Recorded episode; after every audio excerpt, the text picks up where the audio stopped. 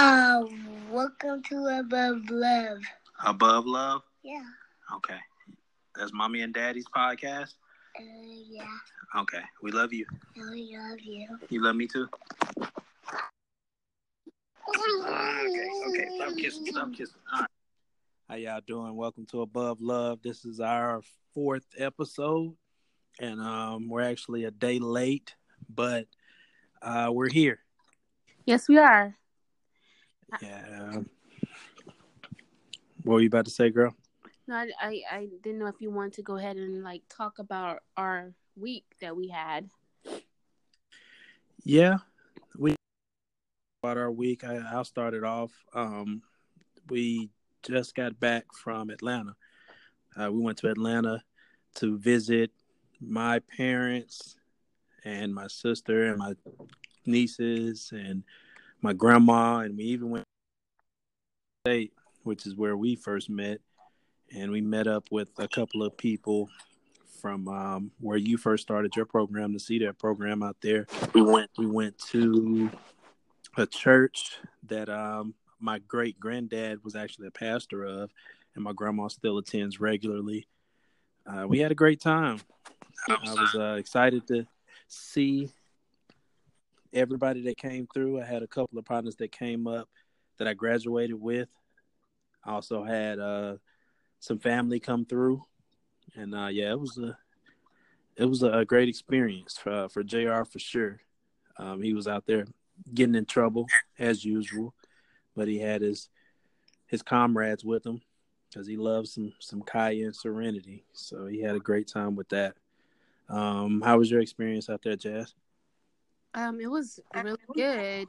I really enjoy seeing Jr. enjoy his family. He loves Georgia now, and just being around everyone, and especially it was our um, we were celebrating eight years of marriage, so just being around family during that time, and also we were um, celebrating Mother's Day just a little bit early, and it was just nice, and it was just very nostalgic too because you know um, we were uh, around each other been around each other for 12 years and i didn't really realize that until we start talking to everyone and i've been around your family and your friends for a very very long time and that and i'm all well i'm not all they know because you've had past relationships before me but it's like i'm i'm family you know i'm not just married into the family but family it was pretty cool. Yeah, it was pretty cool. Um, I don't like how you bring up my old relationships like that, but uh, yeah, everything was pretty cool. Everything was pretty cool. Um, the best part of what, it was going to Fort Valley and going into your old room and seeing all the your older stuff. That was pretty cool. And the photos. you talking about my uh my high school journal?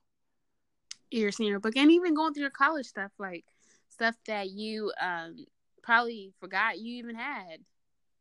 Yeah it was a lot of stuff i forgot i even had. Um yeah I, I really need to bring some of that stuff down here man. It's it's just whenever whenever i got that job out here in texas i got all the necessities and i packed up the neon and i was out. I was out quick. That's all of my my focus was at that time. But yeah it was a good experience it was a good experience. And then go, even going on campus, it was pretty cool. And Jr. going on campus, and it was very, um, really, it was really good experience to have him come on campus since that was where we first met each other. So it was really um, good for our eight years to be able to just uh, reminisce and have those memories. Yeah, that was that was a cool moment, man. It really was a cool moment. I think he enjoyed it. I think the pictures are kind of I kind of um, give him a snapshot back in time whenever we show it to him when he gets a little bit older, so he can actually know, you know, where we met and things like that. Uh, but yeah, I think I think that was good. I think we need to try to make those trips a little bit more often. I think we do. Yeah, I can't wait to visit my family in St. Louis. Yeah, we got that coming up probably in um what about September, I guess. We're gonna try and do that. Yeah. Yeah, that that'll be that'll be interesting. A, se- a second flight, you know, because this one went so good or so well that uh, we really didn't have anything to worry about with little man because he just sat down and he was pretty obedient for the most part. Hoping it'll be the same thing later on this year. And then that's going to be a family reunion, so it's going to be a lot more interactive. He's going to meet a lot more people. He's going to meet a lot of people that he's never seen before, which that'll be extremely exciting, especially if he has like some uh, little cousins that are around his age, so he can play around with. Yeah, all you, have, be- all you have to do is tell Jr. that those are your cousins, and he's already automatically gonna be attached to them. That's just how he is. Yeah, family is family, right? Yeah. He already he already has a um pretty good grasp on that concept. Um, what are we getting to uh, this week on the podcast? It was a couple of things that you wanted to discuss. Well, I want to talk about you know raising your kids and setting a good example through your relationship with your children, and also touch on um, doing things for your kids that you didn't have a chance to do, and focusing more so on their growth than allowing other people outside of your home, like teachers or a program, to do those things. Yeah, um, yeah, that's a uh, that's a loaded topic right there. Both of those are, are loaded topics. I think it's crucial to set the foundation for your uh, family through how you treat your spouse. Uh, that's first and foremost. Um, I know whenever we have any arguments in front of him, I can see his facial expression, and I, I see that he uh, turns his attention directed towards me to see what I'm saying. And like, I don't think it really matters about what you say, but he's looking more towards me. So I think it's a little bit more weighted towards me, just because you know I'm dad, and um, dad's always telling him what he should be doing, and so I guess he's looking at me to see if I'm doing, you know, something that he might approve of. You know, it might not be that, but that's what I, that's that's that's how I feel in the midst of any argument that we might have in front of him. Uh, I don't know how it makes you feel, but that's exactly how I feel.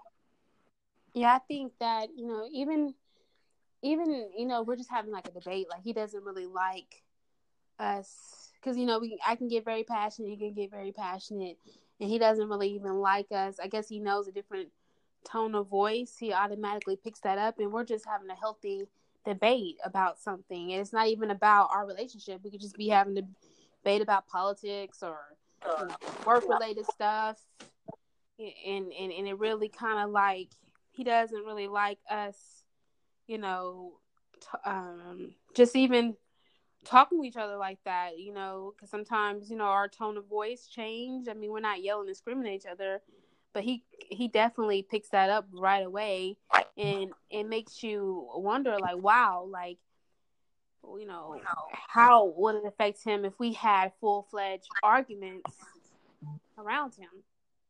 I think he kind of feels when we're not on the same team.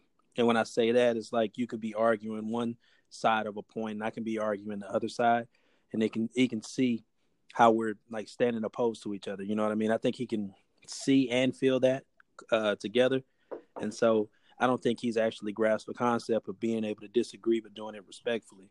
Right. So whenever he, of course, but he's more hard on me, and that gets on my nerves. I say, dude, I'm just you ain't gonna say nothing to your mama about it. You all on me. But I mean, he has your personality. You have to understand that, and he is very protective of mom. Like, if you mess with my mom, I can see that as a problem now when he's in school. If you mess with my mom or see anything about my mom, me and you, we gonna have some issues. Yeah, and uh that's gonna be some major issues too, because people gonna have some yo mom. I don't know if they still had a little yo mama jokes and stuff like that, but boy, I used to get to fighting off of that in elementary school, boy. You can say whatever you want about me, but if you say yo mama, oh, I'm putting hands on you. Yeah, and You know Jr. is gonna be pretty much the same way.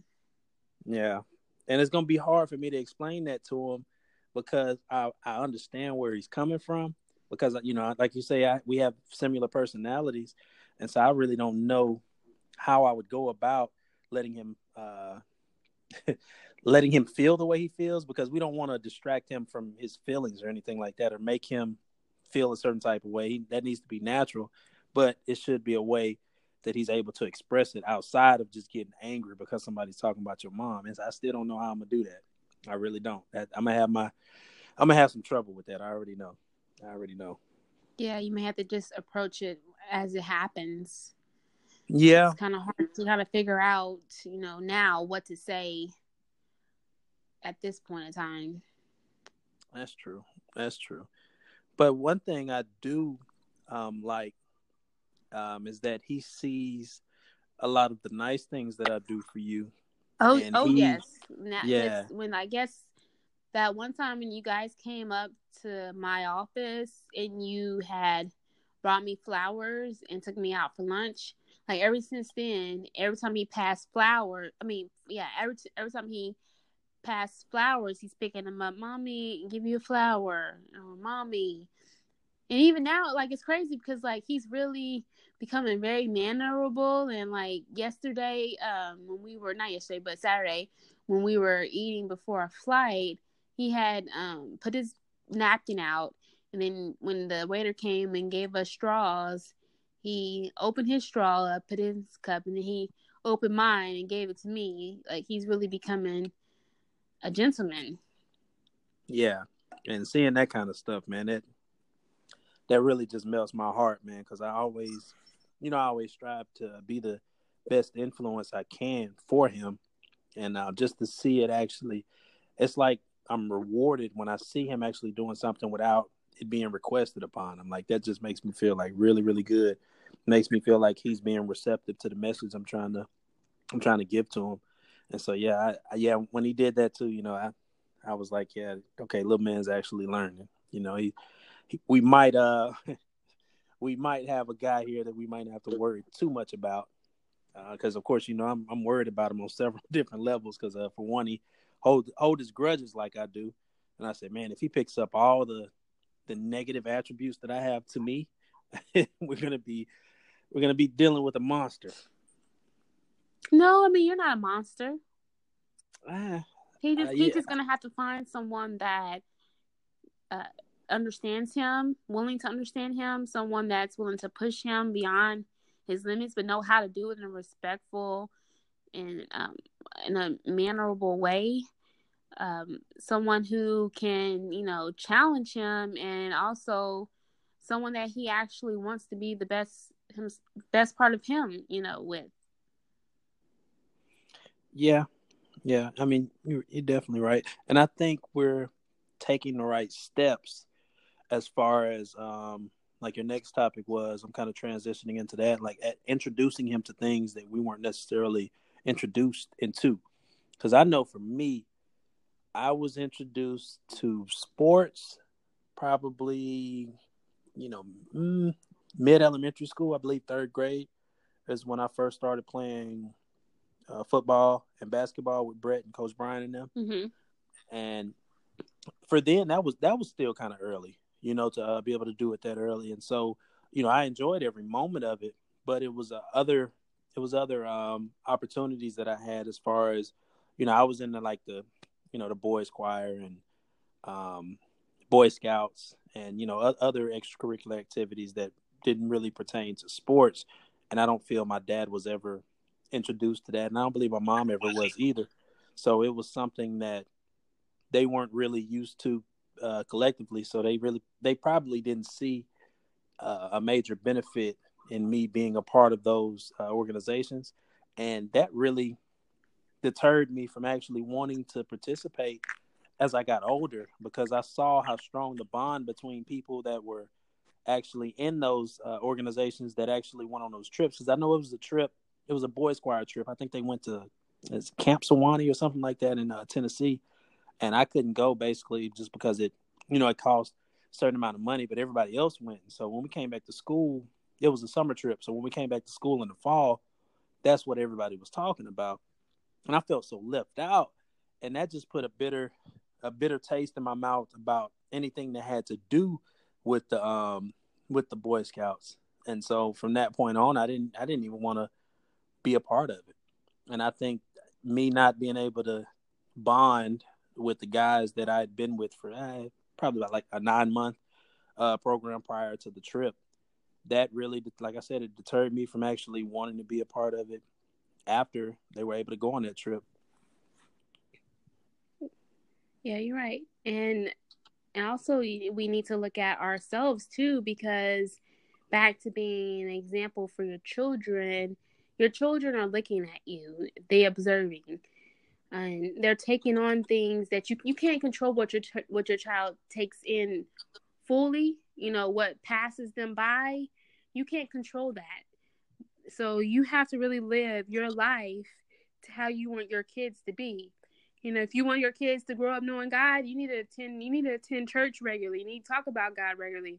If you want your kids to be part of the community they have to see you doing those things. You know when they see you doing those things they will organically want to do those things and have- right. Eh, you, you you're right but i feel the same way you feel about uh, the kids you wanting the kids to be like involved in the community because you are. But the thing with the church thing i'm still struggling with that. And so i try to engage with the the new church community that we have now as much as possible. But you know as i as i grew spiritually early in our relationship i realized it was a bunch of lies i was being told. Um you know and that that's partially my fault because i wasn't fact checking whatever i was hearing on sunday.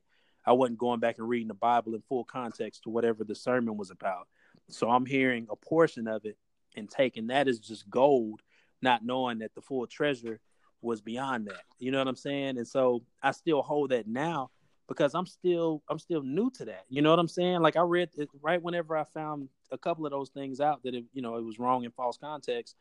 I read through it. I read through the Bible a couple of times, and it just it didn't feel it didn't feel right. It just felt like a lot of times you're giving half truth, or even if you're given half, you know it, it may, maybe you're given half. You know, that might be being too generous to say that. And so I feel a certain type of way about church in general. I do love the fellowship. I love speaking with other believers because I definitely believe in a higher power without a doubt. But I also do think they kind of segregate us through religions, feeling like uh, whatever religion you are, you're the only one that's going to be in heaven. And I, that's that's that's that's crazy to me to even think like that because I know I can't say I know for a fact, but I don't feel like I was blessed enough to be brought up in this certain type of religion and everybody else who thinks otherwise just weren't lucky enough to uh, be brought up in the same religion I am. And so I have a, a a big issue with people that just preach that certain denomination. Now I will say the church that we are going to now that you're heavily involved in, and I'm trying to get more involved in. Um, they're non-denomination, and they don't really push. He definitely doesn't really push any major uh, denomination uh, on you, and he'll speak.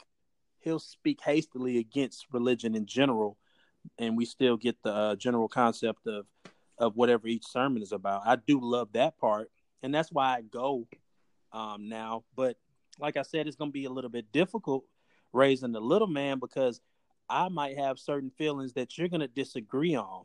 And I can't say mine are right and mom's, you know, mom's in the clouds with her thoughts. You know what I mean? And I wouldn't expect for you to say, you know, the uh, the opposite, you know. So uh, that's that's going to be something that I don't know. I, I'm just going to have to pray about it and keep on working on it.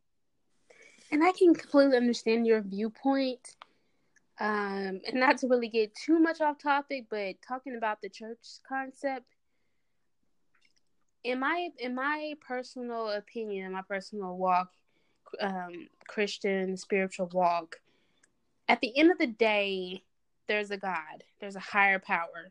Whether you call it God or whatever, we know that there's something greater that created the earth. Correct? That created all species and living things. I agree. And our lives are not, we're not just here, boom, out of nowhere, and we're living purposeless lives. No, we're here for reasons and we have purpose. And I think, uh, and that's why, you know, in Genesis, when we protect, when we partook of the, um, the tree of good and evil, which is the tree of knowledge, uh, we we fail from grace because sometimes having that extra knowledge and and it can mess us up because we are seeking to understand something beyond what we were even supposed to understand. If you get what I'm if you get what I'm saying. And with that, we can't be concerned about well, I can't believe that the only religion is this religion, that religion. Because whatever it is, whatever the truth is, I feel like God is a master planner. He's a great designer. He everything is gonna work out, you know, to that effect. Whether it's Jesus Christ or whoever it is, I believe God has a master plan to make sure that everyone at, at some point in time is aware of who they need to believe in. He has that covered. We don't have to worry about that. But with the Christian walk, it's more so I'm more focused on the spirituality and learning and using the Bible to grow and not necessarily looking through the Bible trying to see contradict contradictions because there are some really great things in that Bible that I personally have lived by and my life had my life and circumstances have turned out excellent just by the endurance and obedience but by studying his word and actually living by his word. So I know that the word when they say the the word is God and the word is truth, it is. You know, it really it really is. You just have to live by that and unless you actually live by it, you cannot dismiss it. I agree. I agree, but um to to drive back to the point of um, having opportunities or uh, providing opportunities for the child that we weren't necessarily given ourselves how can we implement providing the opportunity for him to um to do more research beyond the the traditional church and he, uh, and he will and, and he, and he will it's it's it's progress. He's just four years old. It's progress just like with me. I went to church.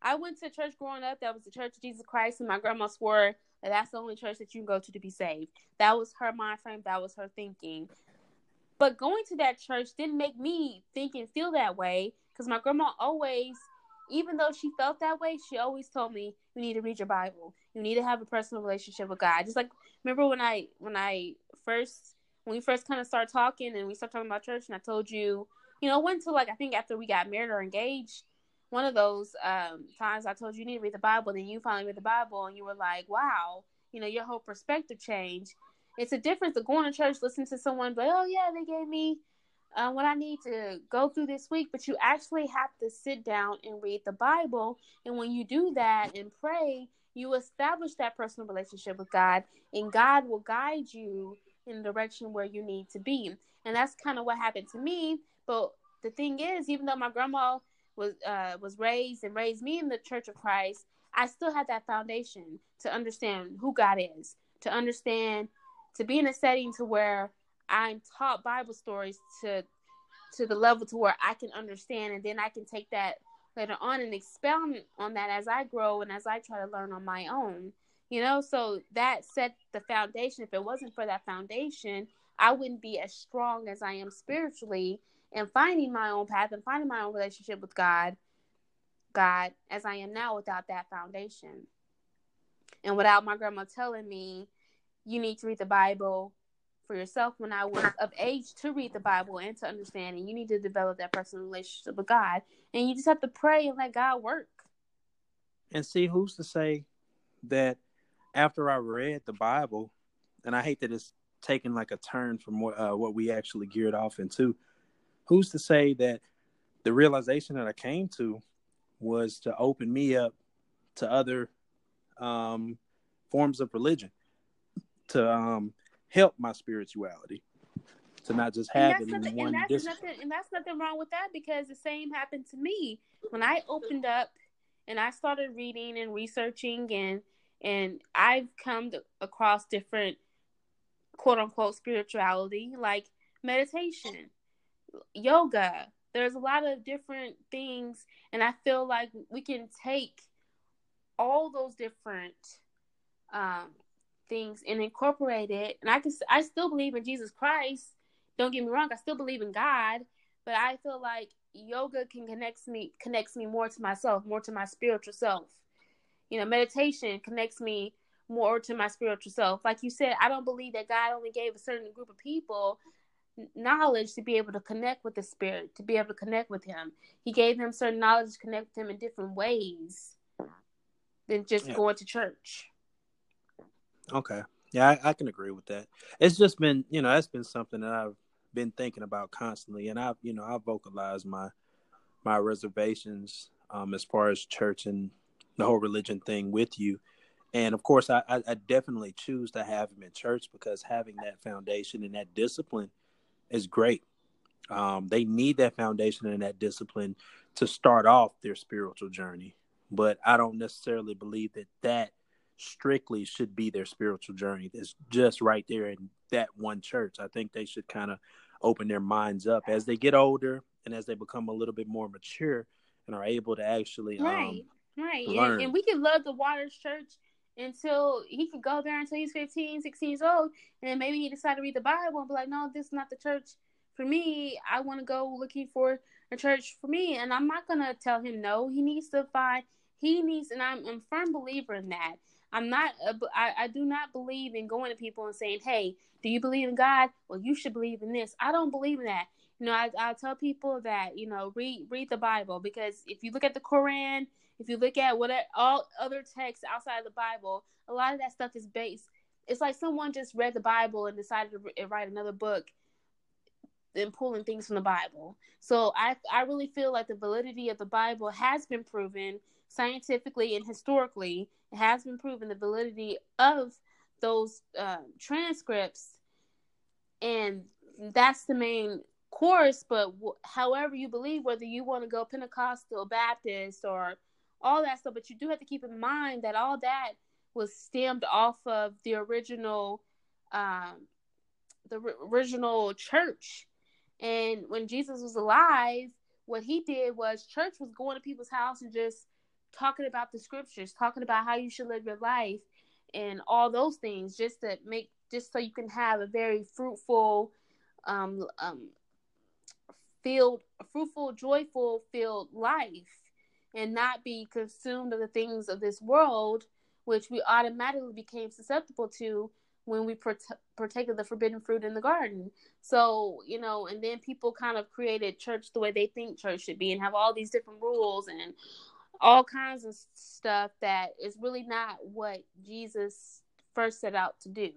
Right, but then it, it could be argued that um, a lot of things that are in the Bible could have been just um, either highlighted or created for the term that it was being circulated. And when I say that, I'm I'm gearing it more towards slavery. A lot of the verbiage, uh, it coincidentally coincided with the principles that they were trying to implement during slavery. You know what I'm saying? Like be, Yeah. be, be you know, obey your master and all. You know what I'm saying? Stuff like that. And so, and Clint and our pastor Clint, he touched base on that, and I think I don't know if you have went to church that Sunday or not, but he said a lot of stuff is taken out of context, just like the the prosperity um verse. You know, people verse take is yeah, prosperity yeah, verse is yeah. or, or prosperity verses. People take um certain verses just like that. Go out and be baptized, and you shall be saved. People take that and like, oh, you have to be saved to be baptized. Then you th- then you be like, whoa, how come when Jesus was dying on the cross, the prisoner that was di- that was on the cross next to him, he said when he said that I believe in you, um, you would well, I'll meet you in paradise. Well, he didn't get baptized, right? But the thing is You mean is, baptized to be saved? You, said- you, Right. He didn't he didn't get Yeah. baptized to be saved. So how you gonna Right. meet Jesus in paradise? Because people took that that um verse and, and meant it for oh, you have to be in order to be saved, you have to be baptized. And that's not what that verse means at all. Uh, yes, but my whole thing is certain So the slavery and- but I'm saying the, the slavery um the things that reference slavery, you have to be that's what I'm saying. You can't just go with to Matthew twenty seven eight and read that verse and take that as full truth. You have to read the entire Matthew. You have to Context. read yes, you have to understand the context. And when and when he was saying that is that God knew that there are people slavery ain't just started with with African black people, you know, descended from um, black people.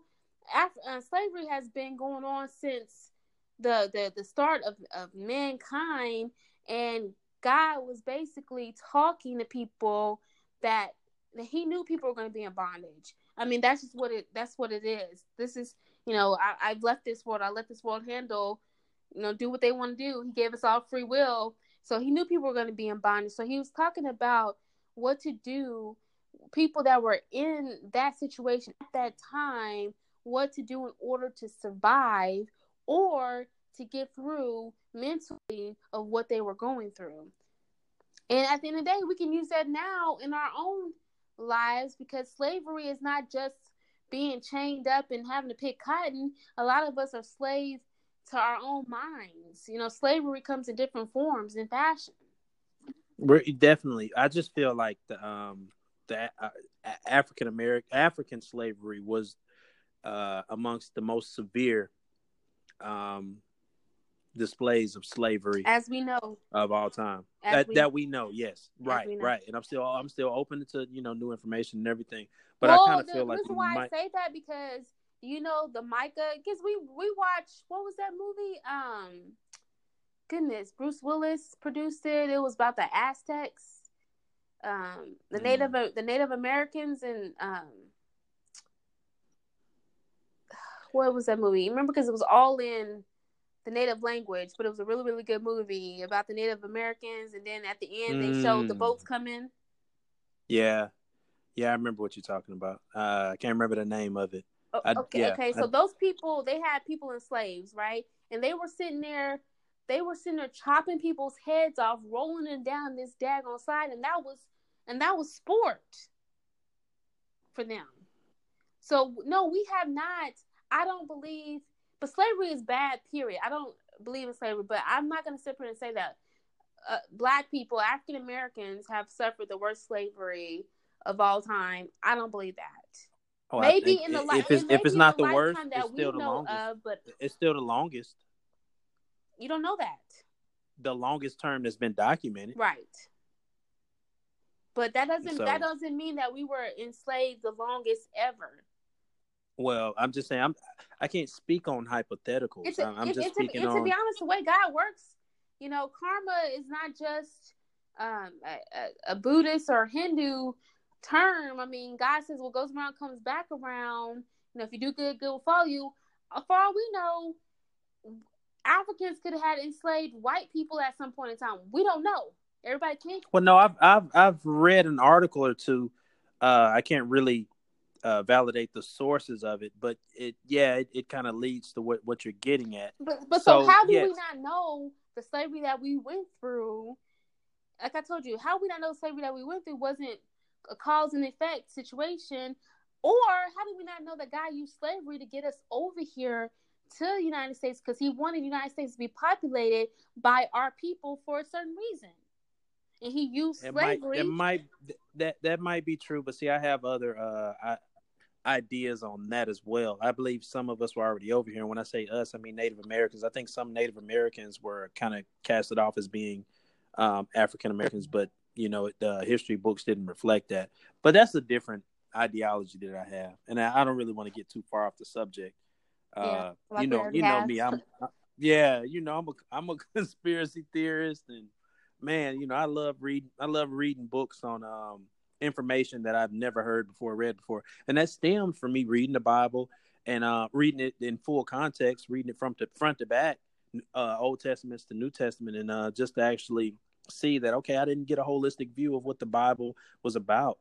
Um, so once I read that, and I started reading other books that uh, took place in different different parts of the country, uh, different you know different parts of the world, that opened my eyes up, man. And it was right, man, right. it it, it, and it we, really. And we also it, have to understand, especially if you do believe in God, He's the He has designed the world. He knows the beginning to the end, and there's a great design going on. There's purpose in every single person's life, and and we all know that we're not this this earth is not going to be here forever, right? we're gonna all pass on and we're gonna you know either gonna go to heaven or go to hell or whatever god decides to do with each and every last one of us but during this time here on earth um, he has he has a grand design a grand purpose so even the bad things that happen nothing happens without purpose. And if we start looking at things like that, even with the bad things, even when the good things happen, we have to look at what's the purpose of this. Just like with the shootings and killings of black people, it's messed up, it's it's it's effed up, you know. It's but God is using them. They are they are martyrs, right? They are martyrs for Yeah. a higher purpose. They are. They are. But And if you and if you read Revelations, they will be clothed in white robes and sit on the throne next to Jesus. right, and that all sounds good, and that's all great, and it you know, the, theologically, that's that's that's perfect. Uh, it, it aligns perfectly. But for me, being a 32, 32 year old black man raising a four year old black man in this world, you're not going to keep on being able to throw uh, biblical terms or biblical uh, stanzas or anything like that at me to solidify anything that's been done. Because I'm constantly having to try to adapt and to actually configure uh, my, my my lessons, my verbiage, my teachings, everything that I that convey to, to to my little man. You know what I'm saying? And Right. so I can't a hundred percent say, "Yep, yep." The Bible said this. The Bible said that. Case closed. Nah, that's not that's not the way I see things. Maybe I should get to a point to where I see things like that, but I don't. I'm at a point to where I'm trying to actually learn different ways and different tactics to approach certain subjects because you can't approach each uh, individual subject the exact same way. You can't just say, "Oh, the Bible says this on that." You can't just say the Bible says this on you know a whole totally different subject. You can't just say that. I mean, it I- could be I- the and I I foundation. think that that's because you need, you know, you know God. You read the Bible and you know God. There's different levels of relationship, right? And I don't think that your relationship with God is very strong because you don't go to Him first. You don't try to seek purpose. You try to seek your own understanding and your own reasons behind things. Because my grandma always told me, people, cause she, and that's and she, that's how she kind of told me how to treat people. People are gifts. Everybody belongs to God. Our child don't belong to me and you. God has allowed him to be us to be parents for him while he's here, but that's God's child, right? If God wants to take JR, he has every right to take JR. That's his child. Right. Okay. But I have faith in God, right? And you you know you know that, right? I know that. I have enough faith to know that he says faith without works is dead. And that's something that I can definitely agree on on several different fronts. So I feel like the works is not me just sitting there. That's me actually utilizing my assets, utilizing anything that I can get my hands on to try to help. Right, the and I situation. never, and I'm I not trying to said, control I it. never said that when something like that happens, you just sit around and you just open your Bible and you just pray. Pray first, and then ask God what can you know because those things happen for you to have that passion. Because if those things weren't happening and that you can see, you would probably wouldn't even have a passion about it because you wouldn't even know they went on. They're going on, right? Right? So those things happen for you to have a passion. God has angels in heaven. I believe he has angels here on earth or soldiers or whatever people want to call them. But he instills in certain people's hearts. That's why you may feel a certain way about something, and somebody else may not feel that certain way because God has called you to to be a part of whatever He's doing in that situation. and that's what I feel. I feel like he's called me, and not necessarily, you know, in, in, in a formal uh, way, but I just can't see. That's But it's What not, you're saying not right about, now- it's not about you trying to explain why. It's about No, you and I- saying I'm not This good is at what's that. hap- I this can't. is I what's can't explain happening. why. it's about education. This is what's happening. What can we do? That's the only thing that we can do. When I was 15 years old and I went to Wichita, Kansas, to stay with my mom, there was no food in the house. She would leave and be gone for days. There'd be no food. I couldn't wait to get a job. I could have got a job when I was 15 on a worker's permit, and she um, denied me. She went and signed the worker's permit. But as soon as I turned 16, I was able to get a job on my own. So I went and got a job. At the end of the day, I can sit around and complain about what someone isn't or hasn't done for me. Nothing's going to happen, right? So what that meant, that means that I need to go out there and provide for my own. So we can sit around and complain all day. Well, the police need to do this, and the police need to do that, or the government needs to do this, the government needs to do that. Guess what? It's not many of our faces in those seats. And then we want to use excuses, well, they won't let us in those seats. That's not true. You know, we have to understand in order to make changes, we have to be at the seat of change. And when you want to be at the seat of change, like I tell you at your job, you want to be at the seat of change, it's not going to come easy. You're going to have to put up with racism. You're going to have to put up with backlash. You're going to have to put up with people calling you whatever. But it doesn't matter. At the end of the day, I'm on God's purpose. I'm supposed to be here. I'm representing my people, and I'm going to make sure that my people have a way. And I'm going to stand here, and I'm not going to let nobody remove me because they call me a name or they want to be racial to me. I agree wholeheartedly. I mean, it seems it seems to me like we're saying the same thing. It's just I'm saying we can't just sit on our ass and expect for for anything to happen. I mean, right. we can pray and we can keep continue to read the Bible, but we have to do more than just that. But going on social media, and I mean, we're getting way off subject, but um, going on social media and being a social media advocate doesn't do anything. Slacktivist, slacktivism at its finest. You're slacking and you you claim it activism. You know, yeah, you know how I feel about that. A lot of people do that. My whole thing is be the change that you want to see in the world. So if you're pissed off about what's going on in the world, you feel like a lot of us, uh, a lot of us uh, black males feel like there's not enough positive representation out there. We need to be out there we can go out there and be positive individuals to be able to influence these the uh, the youth to actually do things positive. And it's about education. And I know people want to get mad at the school system. Well, the school system didn't tell me this, and the school system didn't tell me tell me that. You know what? If you want to learn, and then people complain about Black history, which really pisses me off. You want to be mad at somebody about not knowing your own history? Be mad at your parents and your no, parents. No, parents. and no, and that's no, I I totally disagree with that because a lot of times we have people's parents that aren't present, and so if their parents aren't I'm present, saying if your, they're if mad, your, they're mad at them double time. Were there.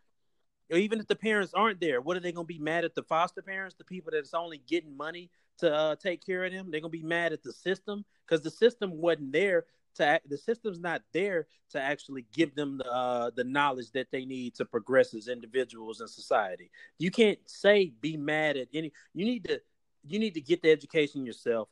Don't be mad at anybody else. I'm just saying, if, that if, you're gonna be if you're gonna be mad and ask questions, you need to go to your parents. If your parents were there in your, if you were raised with your parents, one parent or whatever, and then ask them, how come you didn't tell me about my history? And just and just ask. No, and, but see, and, what if your parents see, aren't there? To, to, see, you know. What if your parents aren't there? I'm just saying. I'm talking. I'm. I, I said specifically talking about parents that were there. Okay, of course, so people, if we're, of course, we're... people, parents not there, but you have to understand, people. I am. If I become a teacher, I am not responsible for someone being born and their parents not there. I'm not responsible for that. So they just out there for themselves, and so that's the majority of society. So we're just we're just uh gonna let that just fly. Is what what you're saying? I'm just I all I'm saying is that I'm not responsible. Just like you, right? If if if someone is if we see a child out in the street corner, you know, we may pick them up and and and, and let them stay for a little bit or whatever. But if we but if we're not responsible to make sure that person eats well, every day, right? To a certain extent. Because if we place that, if we place them somewhere like a shelter, we're shifting the responsibility. Yes, we were responsible for how many days they ever stayed with us, but we're shifting the responsibility. But you're not to... responsible for that person for the rest of their lives unless you take the part. No, because we shifted it. Because we shifted it. If it was a child, we shifted it hopefully to um a group home or something. Yeah, but something they can like go that. there and get molested or hurt or you know all kinds of stuff. But and I'm not saying I'm not, not saying we take the for people and, and and that's what Jasmine. and that's what upsets me because you know we say um, parents weren't there. We have to stop making excuses for people. Right, but I'm saying we're not taking the entire responsibility for the failure for however however they are, but our responsibility was picking them up and placing them in a nurturing environment. But if I'm a lot of I, a lot of kids are not having that. If they're teacher, not. if I get hired as a teacher, especially if most of the teachers are white, a lot of white people are not going to know our history. And if I'm a lot told, people don't know our history. I know that. I okay, understand. so think about that. A lot of white people don't personally know our history. And if I'm told, oh, you need to teach blah blah blah blah blah, and and a lot of that black history is not on there, even if you have a classroom full of black people, it's not up to you to sit there and take upon yourself, well, I have a lot of black people. Let me let me go research and learn about their history and teach them that. I'm people not. don't think I'm like not that. disag- I'm not disagreeing with that. I'm saying as a teacher, you don't teach them what to learn. You teach them how to learn. So if you teach them how to learn, whenever they're presented with new information, their go-to is not to fault who didn't give it to them. They're seeking more information, But teachers are not being how taught. that is how and we. that's the thing. But I'm saying teachers that is how we taught. should deal with it. Go ahead. But teachers are not being taught to do that. And and that's why there needs to be there needs to be more of us you know trying to fill those positions just like we had a professor in college at fort valley state university he's supposed to teach a class he teaching life because he cared about us Yes, but he taught us right because he wasn't teaching us exactly what to. He was teaching us how to learn versus what to learn. I think that's a general concept that everybody should adopt. But this but this is a man but you understand this was a man he was what 70 by then he was 60? old, yes, but we're But blessed to be young through, enough. He has been through a lot. He has been teaching at the HBCU for a long time. He has been through a lot. He has been through the Jim Crow. He has been through segregation, integrate, integration. He's been through all the different civil rights laws and civil rights acts, and he's he's been living during a time where Martin Luther King was assassinated and Malcolm X was assassinated. He's seen a lot, and he knows he's more passionate about the you know his his culture and educating African Americans, not just about what's in this chemistry book, but let me tell you something about life. Guess what? If your teachers are mostly a, a not not from the same culture as you or haven't been through the same history as you, they're not going to feel that way, and you can't expect for them to be responsible to do that. I, I agree wholeheartedly. But what was that last argument we had with you and my dad? You don't want to send Jr. to an HBCU to learn that kind of stuff. No, I did not I say I didn't want to send him to Ah, HBCU. Okay, okay, okay. I'm just I didn't okay, I didn't mean to say that. If he got into uh PWI that was uh maybe an Ivy League, you would prefer y'all would prefer them to go there versus going to an HBCU where he would actually get this background information and this love from possibly a 70 something year But old he man would get, but who's he would been already through have it with us. Well, Jr. is a different situation because he will already have that with us. I'm not letting the teachers teach him anything. You know what I'm saying? I'm not going to sit back and watch the teachers teach him. You know, I'm going to be very active. And that's another thing. I'm going to be very active in his school. I'm going to be part of the PTA. You know, some of us won't even. you already are. You're already part of the I'm PTA. be- He's but- not even but- in elementary but once school he yet. starts, I'm gonna be very active in the PTA. I'm gonna be knowing what's going on. I'm gonna go to the school board meetings. I'm gonna know what the heck is going on in my child's school. And with a lot of people don't do that. I know, I know, and that's what I love about you because you're actually you're extremely proactive. Um, like like I said, you were already part of that uh, PTA, and he was three at the time. Whenever you became part of it, and it's like you don't even go to the the school in the neighborhood, but you're already a part of it. Oh, I became And the PTA as I- soon. I knew there was elementary school. I knew he was gonna be in elementary school. I was part of PTA like a week. It was three. It, but it was like a week. It was a week after we moved here. I was. Yeah, I know, I know, because we knew he was going to the school in the neighborhood. But what I'm saying is that's good uh, for his situation because you know you have that um, just that mic for him to actually gain everything he can. Because we moved to this school district in this area for a reason. My uh, my strength and my my my internal um, drive comes from wanting to actually represent the underprivileged and the voiceless because I feel like yes, we're we have a we have a uh, situation to where we're able to provide Jr. with certain things that he might not get elsewhere. I my heart is with with him, of course, but my heart is also with the kids that don't have that. Well, You that's people well, that's why God made you and I, you know, to be His parents because the re- Right. the reason why I feel like it's important to be involved in where my child is because Tiffany said the same thing. You know, Tiffany, she just became a board member uh, for PTA, and and Julie was like, um, "Oh, you joined PTA already?" Because Christian just entered kindergarten, and she was like, "Yeah, she has. I have an African American child. I need to be all through that thing." And I was like, "That's how I feel. I'm not gonna sit back Right. and wait and until it, it, there's a problem. I want people to know because there's there's power when people know who you are. They're gonna treat your Right. kids completely different. If they don't know who You're you totally are, right. Yeah, that's the politics of it. yeah, You're totally right.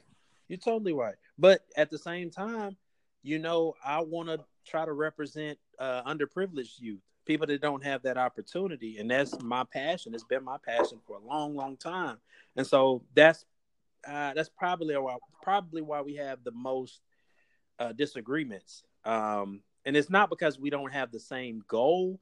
Ultimately, is we have a, a different approach and that's fine as well. That's fine too. This is one of the conversations that Jr. would hear us if he heard us uh, without sneaking in the rooms and stuff. He would actually be upset because he thinks we're against each other. But you know, we're just having a a good good debate, Yeah. and good conversation, in my opinion. And the only thing with you, not to knock your purpose, because if you feel like you need your purpose is Fifth Ward Houston, there's nothing wrong with that. I would just tell you, I know when you first got here, you used to, when we were staying on North Side, you used to volunteer for um, the YMCA, and it was mostly like what African American Hispanic kids, maybe a few Nah, Asians. it wasn't. It wasn't. Nah, it was. It was very few uh, African Americans. You had uh, Hispanics, whites, and you had like maybe two well, that's for the the soccer. That's for the soccer. But when you did the basketball or football, Oh, the basketball. The basketball was probably worse.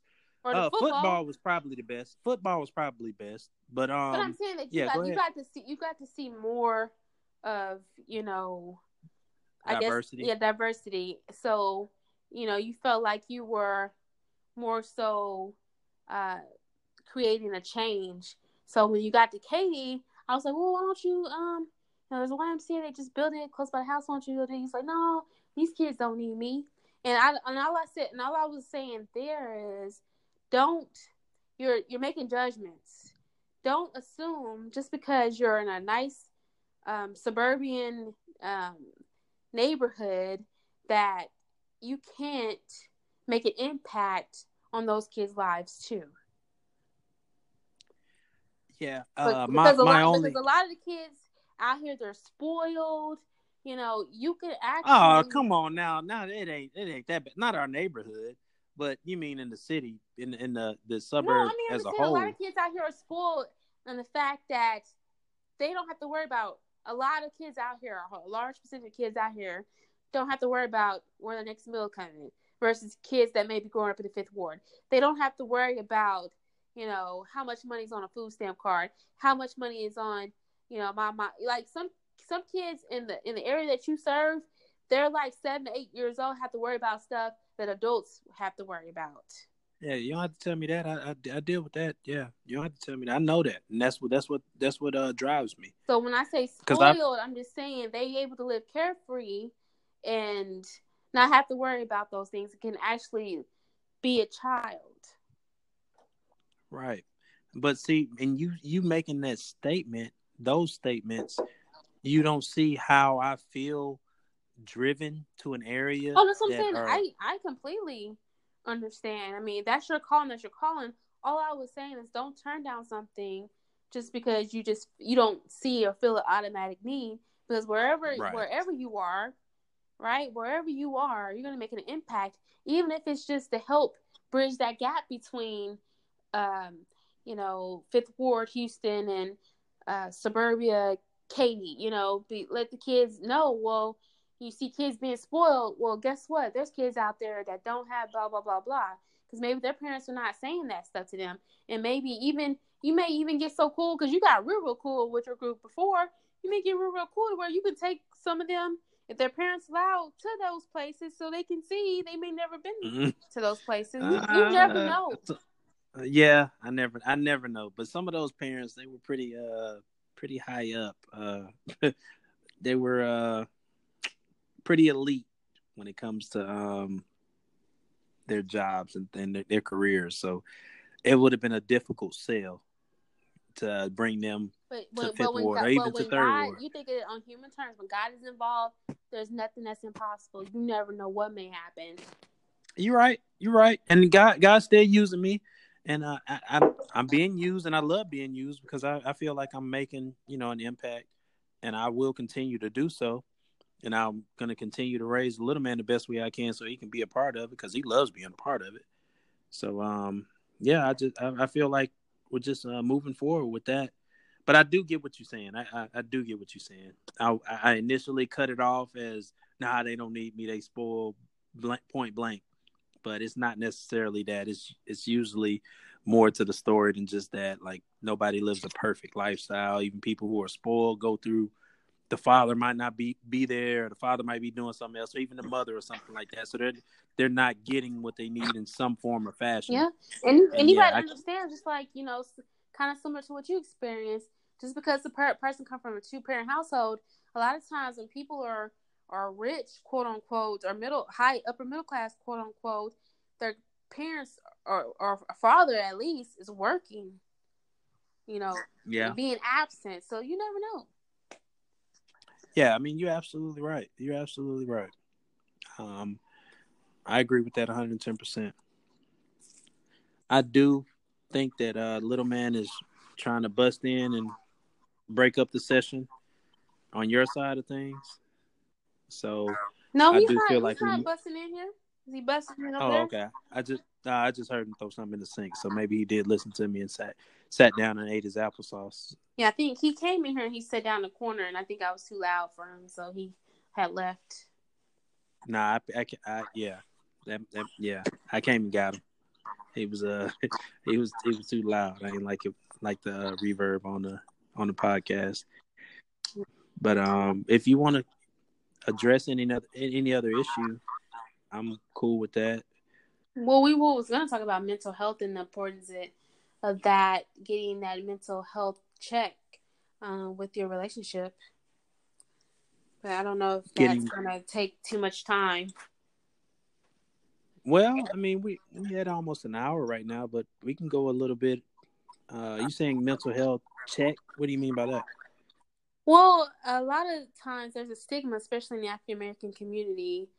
Um, but I guess overall too, because I uh, our pastor always say, "Oh, we all got something wrong with us," you know.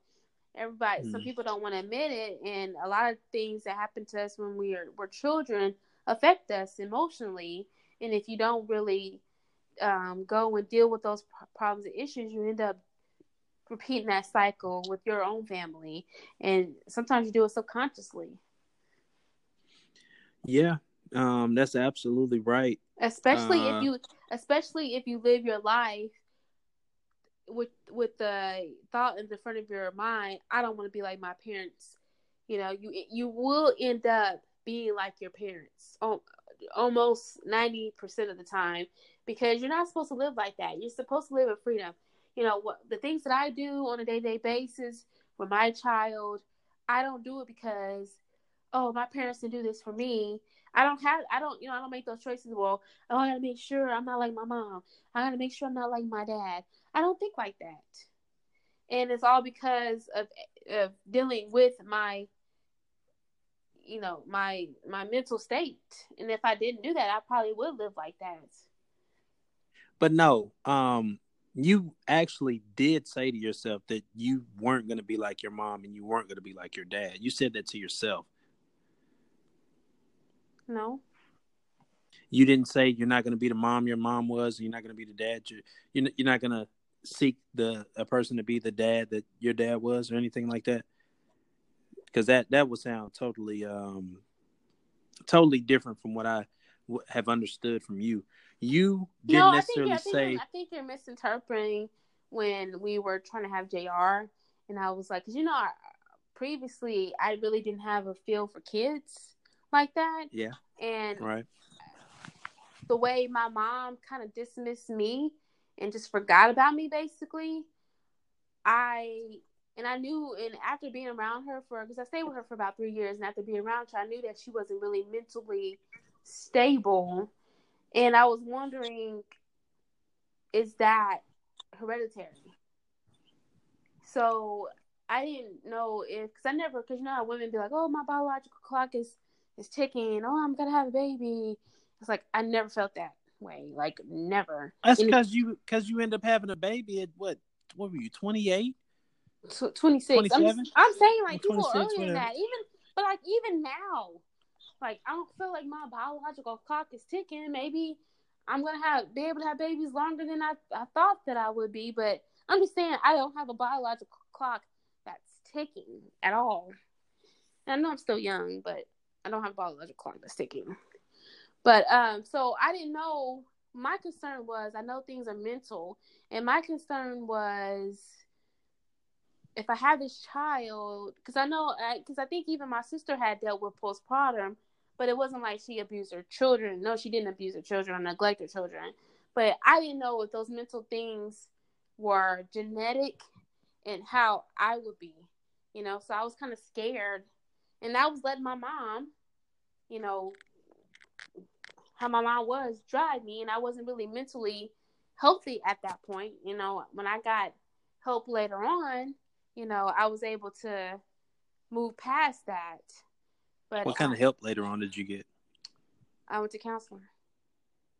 Okay, I think that's important to actually um actually highlight that because you know how that is in our community, and that's definitely that was going to be something that well that is going to be something that we talk about on our, our Man's View podcast. Uh, we got a guy uh, that's going to be mentioning mental health and what he's been going through, and I, you know I'll probably expound on some mental issues that I uh, feel like I've had and why I went to counseling as well.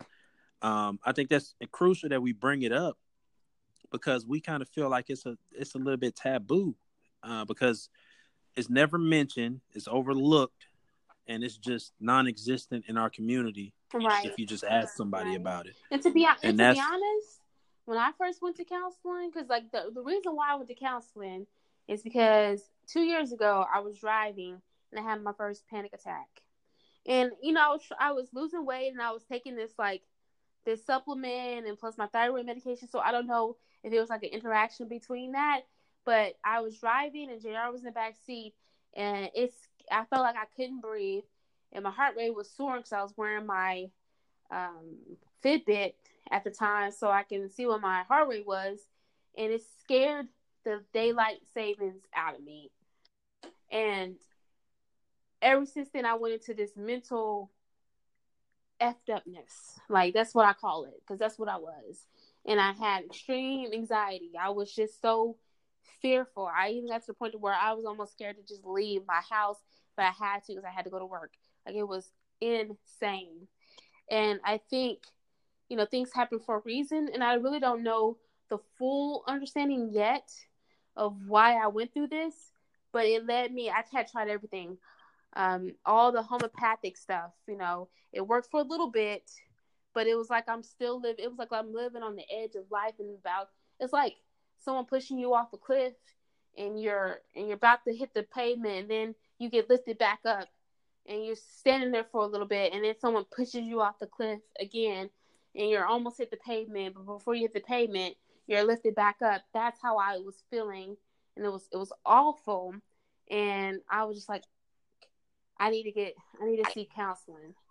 And and at first I was like, I don't know if this is gonna it's gonna work. How can you just sit up and talk to people, talk to somebody, how that's gonna help, you know? So when I first started talking with her, actually, it was awesome she helped me because I was the because I went to you can ask Cody. We were in we were in the emergency room like three or four times that year. I had went to specialists. I got my brain scan. I was like something is wrong with me because what is I it? EK EKG. I, I got several EKGs. I got I had a CT scan on my brain. Um, I had all kinds. When I said baby, I said baby, baby, you okay? You're all right. You okay? And you just like no, something ain't right. Something ain't like, right. Something was wrong because even when I had the first panic attack and I went to the emergency room right after that, everything was fine. Our blood work came back fine. They were like, it was just a panic attack, and I was like, what is that? You just have anxiety. You know, did anything just happen recently? And I was like, yeah, you know, we just moved into our new home and everything. They said, well, you know, that could be stressful. And I'm like, yeah, so I'm trying to sell our house, especially the way all that went down. And coming to Katy, and Katy was more expensive than where we were before. You know, stressed out about that. But I was like, I've been stressed out about more things, more serious in life than, you know, moving. You know, that can't be it. So I didn't even.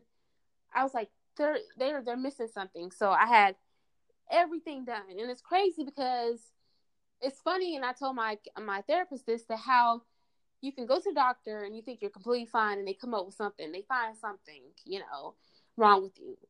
But here I am, like there's something wrong with me, and they gave me every daggone test they possibly could, and I'm like completely healthy. And all my husband had to say, well, at the end of it, well, at least you know, like you like super healthy. And I was like, yeah, but I don't feel healthy.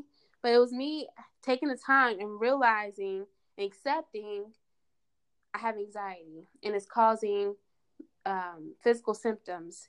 And when I first went to counseling, she had asked me, you know, have you ever experienced anxiety before? And I was like, no, I've never experienced anxiety. This is my first time. I've never had panic attacks. This is my first time. But then we started talking, and then I came to realization that I've had anxiety almost my entire life since I was a teenager, at least.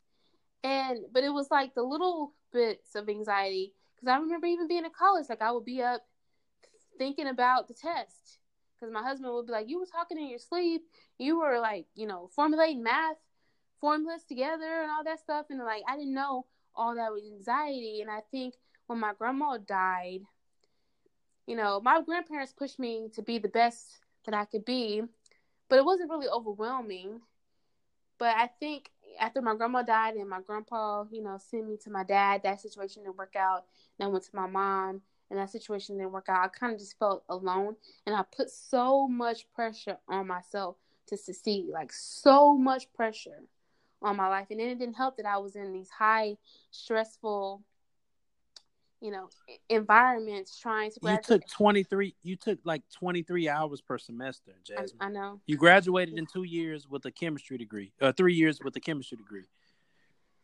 Yeah no it, it's, it's insane and i wouldn't recommend that for anybody. And then doing and even when i was in school i had three jobs. I um i tutored i was a teacher's assistant and what else I did? I, I, I worked on another job on campus uh, you were a girlfriend too. That was another yeah. job. So, and even when I went to UT, you know, I still, I it was a little bit less stressful. I mean, less class wise, but it was still um, stressful, and I still worked, and you know, I was very hard on myself, and just having that, you know, feeling, and then when I got my first job, having to be perfect well, no, I um I'd interject. Uh, whenever you were at UT, that's when we found out about your um endometriosis, right? Yeah. Yeah. And so that that was that was big. That was that was huge actually, because that was something that you had been fighting with apparently way longer than what we knew. Yeah, and it was scary because they didn't know whether the cysts were ovarian cancer or endometriosis. So I had to get like fully cut open you know, and thank God it was just endometriosis, and thank God that I had a surgeon that you know was, you know, he was an older guy, and it was it's it's funny because he was a gyno oncologist, and um, he majored in chemistry too, and we kind of just like. And he he probably like sixties. He was old, older, maybe late fifties. Wait, hold on. You said gyno oncologist? Like I mean, there's a difference between that and a gynecologist? Yeah, because a gynecologist just do the regular. A gyno oncologist deal with um, cancer in the reproductive mm, okay, area okay. versus. Okay, so, I thought you were just mispronouncing it the whole time. Yeah, so so I had yeah, yeah so they had um they had sent me to him even though my gynecologist was there too during the surgery, but they sent me to him just in case you know it was something it was cancer. You know, they they so they sent it to specialist just in case. Um, so that was pretty scary, but we kind of vibed. You know, we talked, and he said he was a chemistry major. So you know, God just placed people in your life. You know, he's real cool with me. So I guess he felt very personal when he opened me up, and he was like, "Okay, I'm just gonna work on her and try to, you know, do what I can to make sure she can have kids. And he worked on me for eight hours. So, but you know, I didn't know that living that stressful life and having all those um, demands and on myself caused me to have severe anxiety to the point to where um, it just manifests in physical symptoms.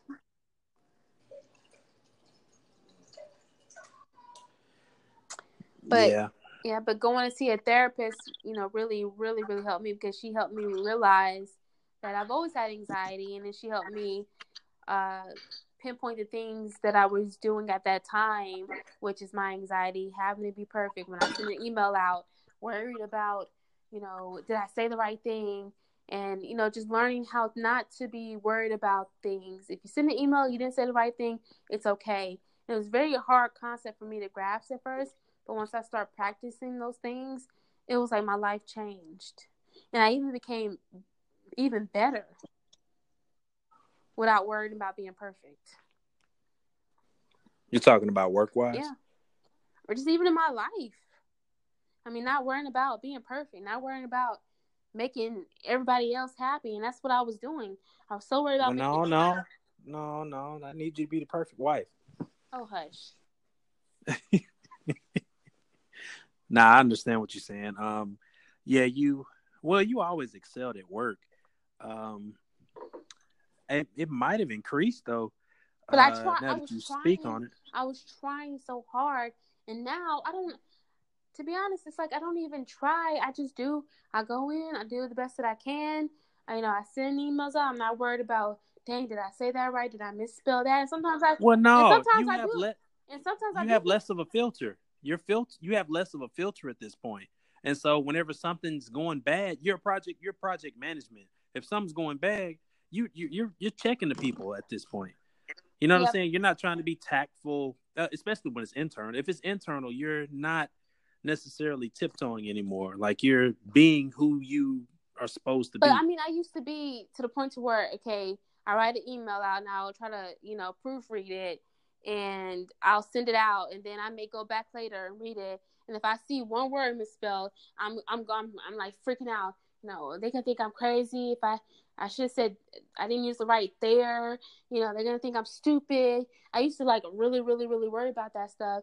But then it's crazy because you know I've gotten emails from clients with stuff that's misspelled, and it's like I had to tell myself, and that's where my anxiety came from. I had to tell myself, Jasmine, it's okay. You're you're human. You know, no one's probably gonna care about that, and if they do, what's the worst that can happen? Yeah. You're right. You're definitely right. I don't feel like my level of anxiety is uh as extensive as yours. Um, I feel like mine is more just towards like paying bills and making sure everything's situated for the household. I feel like that's a a major role that I'm supposed to be taken care of. And so if anything slacks you know it's my fault. So i um i take that very serious. Outside of that nah i don't really see it being like super bad. I do go to counseling myself though. Uh it's been about a month though. I hadn't been in about a month.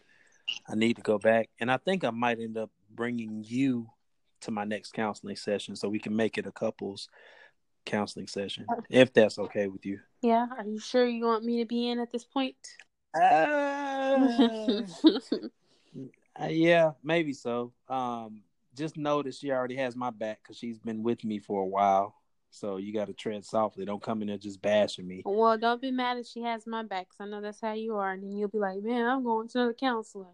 That's how you deal with my mama, man. You took my mama over. Mama don't But you, care but about you me. understand, your mama's married too, so she can kind of relate, especially since you're you and your dad have very similar personalities and similar things that you guys do.